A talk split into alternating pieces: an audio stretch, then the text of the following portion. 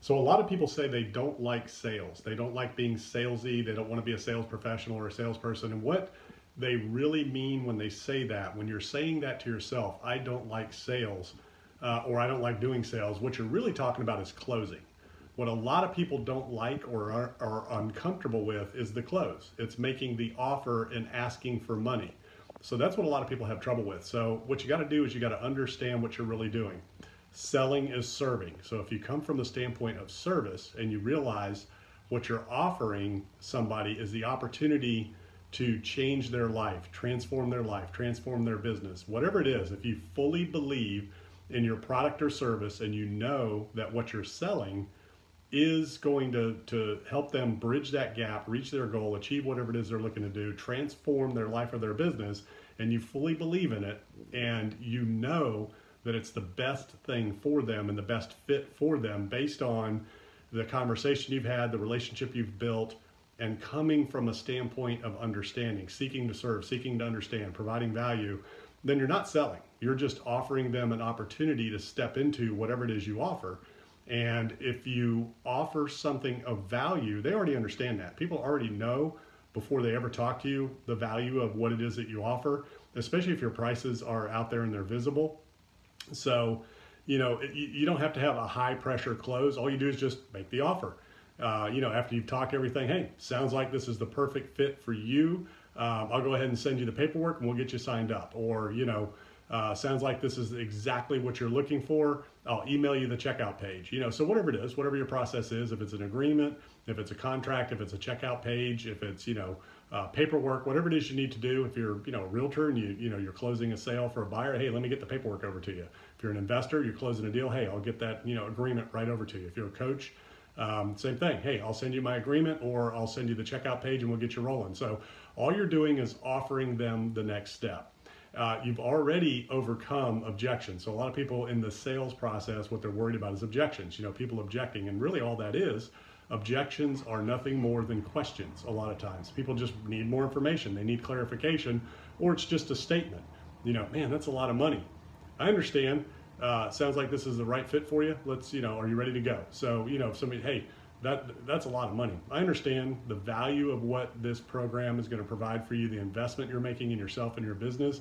The ROI is infinite, so it's really negligible. I'll send you the agreement over and let's get you rolling. So, you know, you're not closing, you're not hammering, you're not overcoming objections. You're just answering questions. Uh, you know, I need to think about it. Hey, I understand. You know, uh, whenever I'm faced with big decisions, I have to take time to think about it as well when would be a good time to follow up, follow up with you and get you going. We know this is the right thing for you. We know that this is going to get you where you need to be. And, uh, you know, can I follow up with you tomorrow, send you the agreement? So obviously you'll work on it and you'll polish it up more than that. But again, selling and closing and objections and things like that, it's all part of the process. It's a conversation. You're not selling, you're not closing, you're not hounding and pounding. You're just having a conversation. You're serving, you're answering questions, you're providing value and it's no pressure. You just listen to what they have to say. You show them how what you have to offer is the solution to get them where they want to be, and then you make the offer. You know, here's our program. Here's how it works. Here's you know, here's what it costs. And I always lead with the price. Tell them what the price is first. You know, hey, here's our program. It's you know, thirty thousand dollars, whatever it is, uh, and here's how it works. Uh, we can go ahead and get you started today. And then their next question is going to be, well, is it one-time fee? Can I make payments? You know, so then uh, you just tell them how your payment plan works. If you're offering a payment plan, if it's a one-time fee, it's a one-time fee.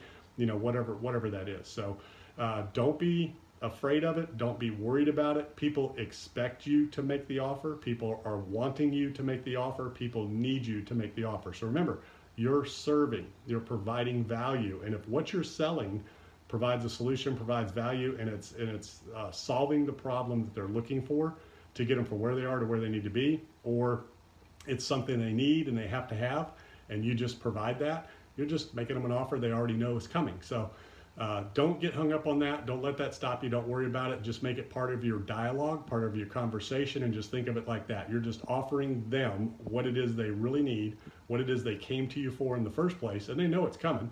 You know, just don't be tricky, sneaky, you know, whatever. Don't use, you know, all these, um, you know, tactics that people teach you.